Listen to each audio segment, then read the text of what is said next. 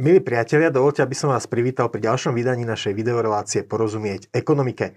Dnes sa budeme rozprávať o tom, ako lepšie by mohli porozumieť ekonomike mladí ľudia, stredoškoláci a nadväznosti na to aj vysokoškoláci. Naše pozvanie prijala Monika Budzák z Inštitútu ekonomických a sociálnych štúdií. Vítajte. Dobrý deň, ďakujem za pozvanie. Pani Budzák, banky častokrát opakovane prichádzajú s takými prieskumami, ktoré tvrdia, že Slováci v oblasti finančnej gramotnosti sú častokrát na chvoste Európy. Zároveň aj v politike vidíme, že slovenský volič častokrát preferuje riešenia, ktoré z dlhodobého hľadiska a zo strednodobého hľadiska istým spôsobom oslabujú ekonomickú výkonnosť krajiny a v podstate tých istých voličov v dlhodobom horizonte stoja peniaze. A vy ako Inés teraz organizujete už, ak sa nemýlim, 5. kolo ekonomickej olympiády pre stredoškolákov. Môže niečo ako ekonomická olympiáda prispieť k tomu, že Slováci budú chápať ekonomiu lepšie? Tak my dúfame. To bola aj jedna z našich prvotných motivácií, prečo sme do tejto súťaže vôbec išli.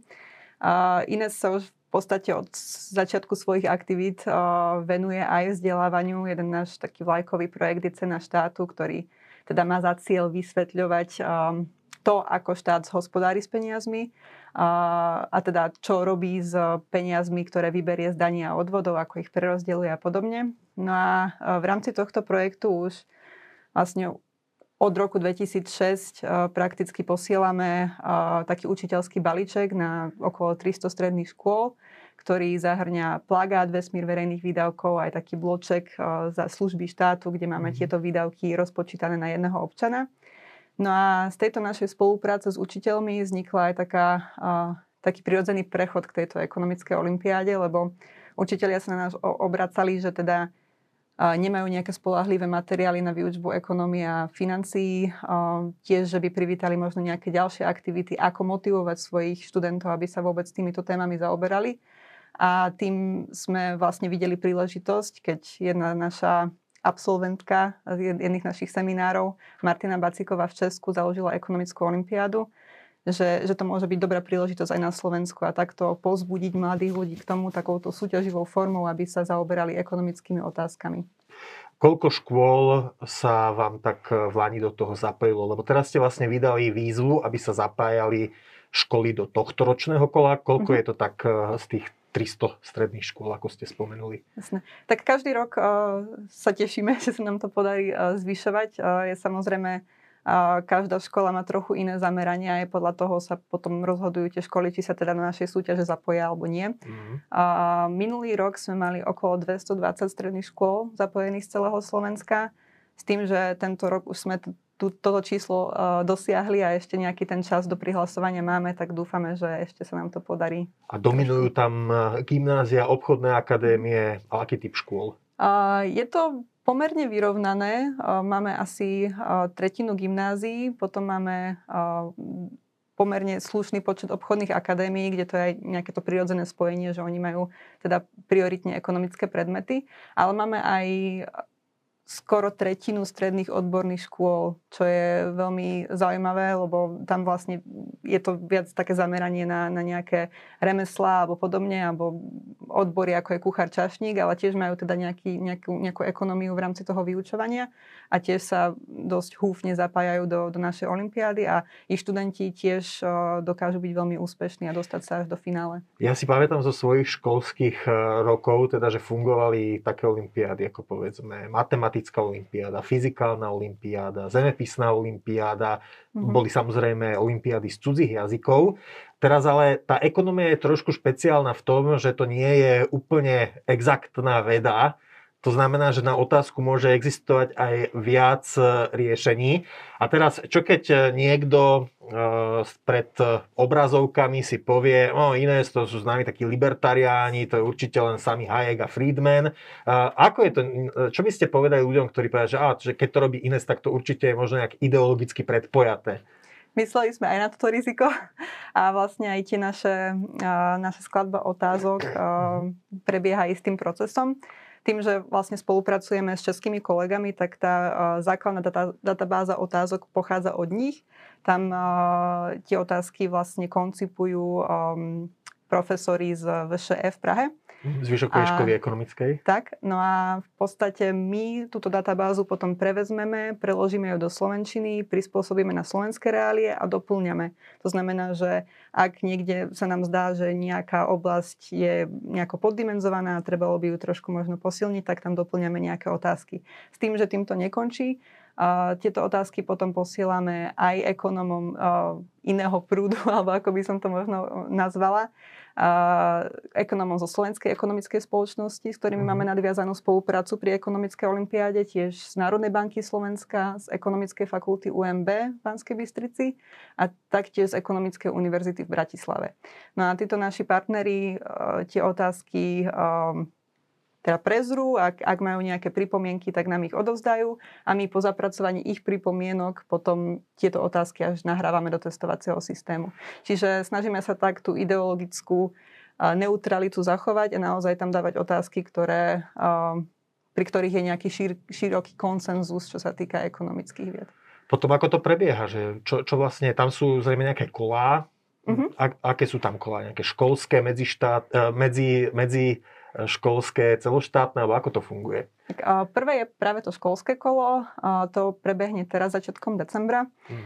Tieto školské kola už odjakživa prebiehajú online, čiže aj pred pandémiou sme mali takýto mód nastavený, aby sme mohli zapojiť čo najširší počet študentov. No a tieto online kola, alebo tento test sa skladá len z testových otázok, to znamená, že študentovi sa náhodne vygeneruje z databázy otázok vždy z jednej kategórie jedna otázka a musí vybrať jednu z 5 odpovedí, vždy je teda jedna správna a takto to nejako funguje, že sú len uzavreté otázky.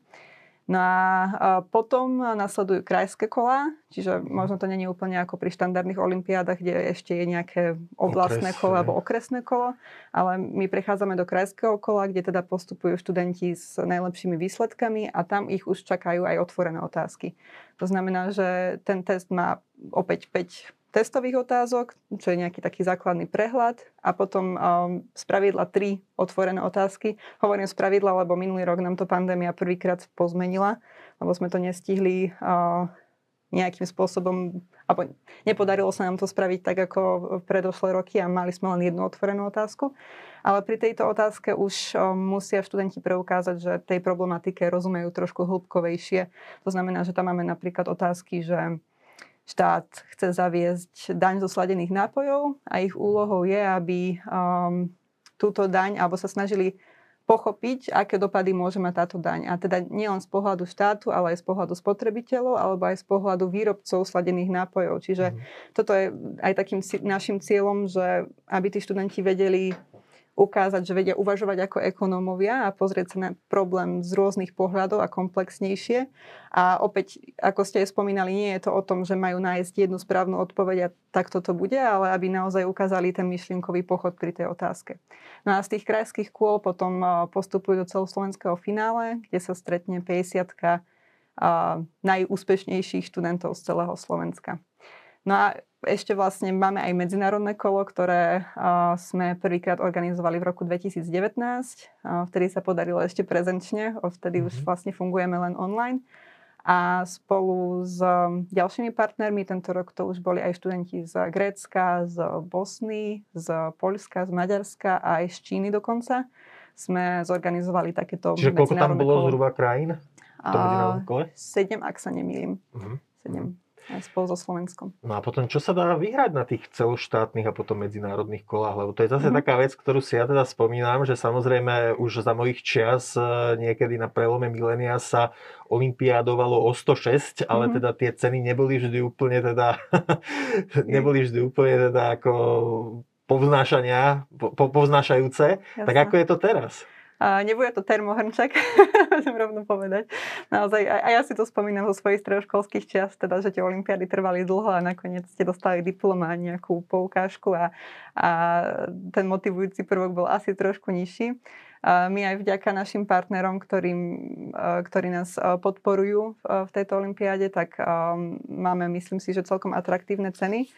Ono, súťažiaci, okrem toho, samozrejme, že pre mnohých je to vynikajúca skúsenosť sa aj otestovať, čiže ako sú na tom v ekonomických vedomostiach naprieč Slovenskom.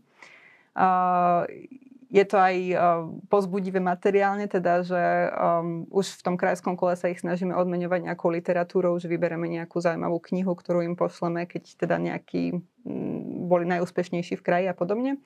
No tie najlepšie ceny samozrejme sa dostávajú v celoslovenskom finále, kde súťažiaci, ktorý vyhrá prvé miesto, si odnáša notebook, druhé miesto mobilný telefón, potom čítačku elektronických kníh. Taktiež máme s jedným knihkupectvom uzavreté partnerstvo, ktorý poskytuje nejaké knižné poukážky každému finalistovi, čiže všetkým 50. A taktiež máme možnosť poskytnúť im rôzne stáže od našich partnerov, alebo tiež partnerské vysoké školy, aktuálne sú to 4, umožňujú našim súťažiacim, aby sa dostali na bakalárske štúdium bez prijímacích skúšok. Čiže to je taký tiež veľmi zaujímavý benefit pre nich, že automaticky, keď sa dostanú do toho finále, tak už sú prijatí na vybrané vysoké školy na Slovensku. No pekne. A potom, tým, že to je už 5. kolo, tak zrejme už viacerí vaši absolventi sú ako keby za hranicou maturity, to znamená, že už sú na vysokých školách, možno, že sú už aj v pracovnom živote nejaký. Ako to vyzerá? Máte prehľad o tom, že čo robia absolventi vašej olympiády potom, ako ňou prešli? Je ich samozrejme veľmi veľa, lebo už vlastne ten posledný ročník sme zapojili 8500 stredoškolákov, čo je naozaj, sa z tohto záujmu tešíme. Aktuálne mám najlepší prehľad asi o finalistoch, to znamená, že z jednotlivých ročníkov prvý traja až prvý 5 súťažiaci. No a ako ste hovorili, za hranicou maturity, ale častokrát aj za hranicami Slovenska. To znamená, že z prvého ročníka napríklad Tobias Winter študuje v Británii, a taktiež druhé miesto Filip Martin vo Viedni, z druhého ročníka taktiež máme Evu Švarcovú v Prahe, Karin Kryžovská vo Viedni. Študujú to aj ekonomické školy, alebo... Áno, prevažne ekonómiu študujú, pokiaľ mám tú vedomosť. Potom ešte niektorí inklinujú možno k matematike, štatistike a podobne. Ale drvivá väčšina, áno, ekonomický smer. A mnohí aj teda uvádzajú, že ekonomická olympiáda ich tak možno pozbudila k tomu, že naozaj toto je to, čo im ide a čo by chceli neskôr. Vy ste doniesli aj teda učebnicu, ktorá mne už je známa, lebo vo videorelácii, ktorú teda tiež tu uvádzam a ktorá sa alternuje s touto, je to videorelácia Knihomolov zápisník, sme už o tejto učebnici hovorili, ale nezaškodí sa ju teda pripomenúť. Takže ekonomia v 31 hodinách. A vtedy to bolo tak, že ona mala ešte len výjsť a dostať sa medzi teda školy, medzi učiteľov náuky o spoločnosti a teda v rámci nej ekonomie.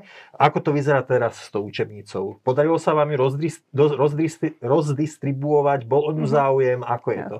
Priznám sa, že aktuálne číslo neviem, že koľko týchto kusov sa už dostalo na školy, ale vnímame záujem, lebo my v podstate aj spravujeme taký učiteľský portál, to znamená, že každý učiteľ, ktorý si kúpi túto učebnicu, má k tomu aj online učiteľský manuál, kde nájde doplňujúce cvičenia, testy pre svojich študentov a tak ďalej. Čiže naozaj tak, tento učiteľský manuál, ktorý je online, je ešte oveľa rozsiahlejší ako samotná učebnica.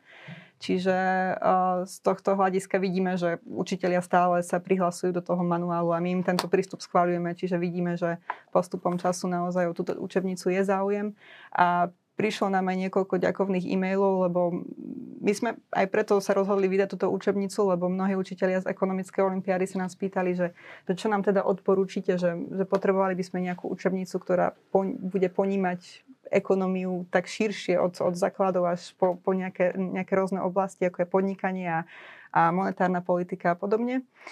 No a bolo to preto, lebo na stredných školách neexistovala nejaká takáto ucelená učebnica, že naozaj mnohé školy, ktoré mali napríklad ekonómiu v angličtine, tak používali učebnice z zahraničia, alebo si tlačili materiály, ktoré si pripravovali pred každou hodinou a našli si niekde na internete. Čiže naozaj nebol žiaden taký materiál, ktorý by bol komplexný a z ktorého by mohli učiť počas celého roka. Ja len dodám, že tá ekonomia v 31 hodinách, že to je vlastne učebnica, ktorá pochádza pôvodom, ak sa neviem, z Litvy. Z Litvy, áno. A ona bola aj medzinárodne oceňovaná. Ja sám som ju teda čítal, musím povedať, a to bolo aj vtedy moje to hodnotenie recenzné, že to je učebnica, ktorá má čo povedať aj dospelým. Že napríklad, ak ste dospelí a nemáte k ekonomii vzťah, ale ale chceli by ste to prístupnou formou pochopiť, tak naozaj ekonomia v 31 hodinách je výborný spôsob, ako si ten základ nejaký urobiť, alebo základný prehľad.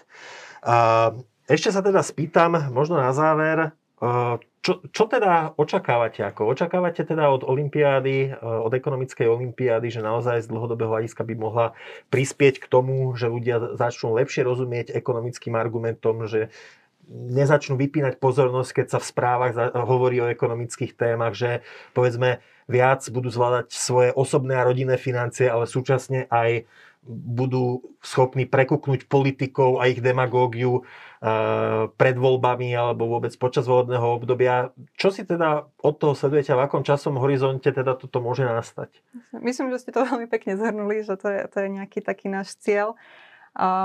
Myslím si, že taký základná vec je, že chceme v podstate aj zbudiť takú zvedavosť študentov, že naozaj ekonomia to nie je len účtovníctvo a Excel a práca so štatistikami, ale že je to naozaj veľmi komplexná spoločenská veda, ktorá nie je vždy úplne exaktná a treba naozaj veľmi pátrať po tých správnych riešeniach a naozaj pozerať sa na problém z rôznych uhlov. Čiže toto je taký náš prioritný cieľ, tak zbudiť zvedavosť u viacerých študentov a samozrejme aj pri tých študentoch, pri ktorých vidíme nejaký potenciál, že naozaj sú vynikajúci a dostanú sa do toho celoslovenského finále, kde ich teda čaká aj ústne kolo, čiže naozaj my máme aj túto časť, kde oni musia odpovedať pred odbornou porotou a vidíme, že ako argumentujú, ako vedia odôvodniť svoje závery. Tak vidíme v nich potenciál a chceme ich podporovať ďalej, aby naozaj pokračovali v tom štúdiu ekonomie a aby možno aj keď potom idú študovať do zahraničia, sa niekedy vrátili a snažili sa to tu trochu zlepšovať. Takže to je takto by som asi opísala ten celkový cieľ. A uvidíme teda, že za koľko rokov uvidíme nejaké takéto prvé zmeny, že naozaj tí študenti sa začnú vracať a možno pôsobiť na nejakých dôležitých miestach v ekonomike. Monika Budzák, Inštitút ekonomických a sociálnych štúdií. Ďakujem, že ste prišli. Ďakujem pekne za pozvanie. A ďakujem teda aj vám, milí diváci, že ste si nás dnes zapli. Ak nás sledujete cez YouTube a video sa vám páčilo, prosím, dajte mu like a staňte sa odberateľom kanála Postoj TV, potom vám už neunikne žiadne nové video od Postoja. No a uvidíme sa na budúce pri ďalšom vydaní našej videorelácie Porozumieť ekonomike. Dovidenia.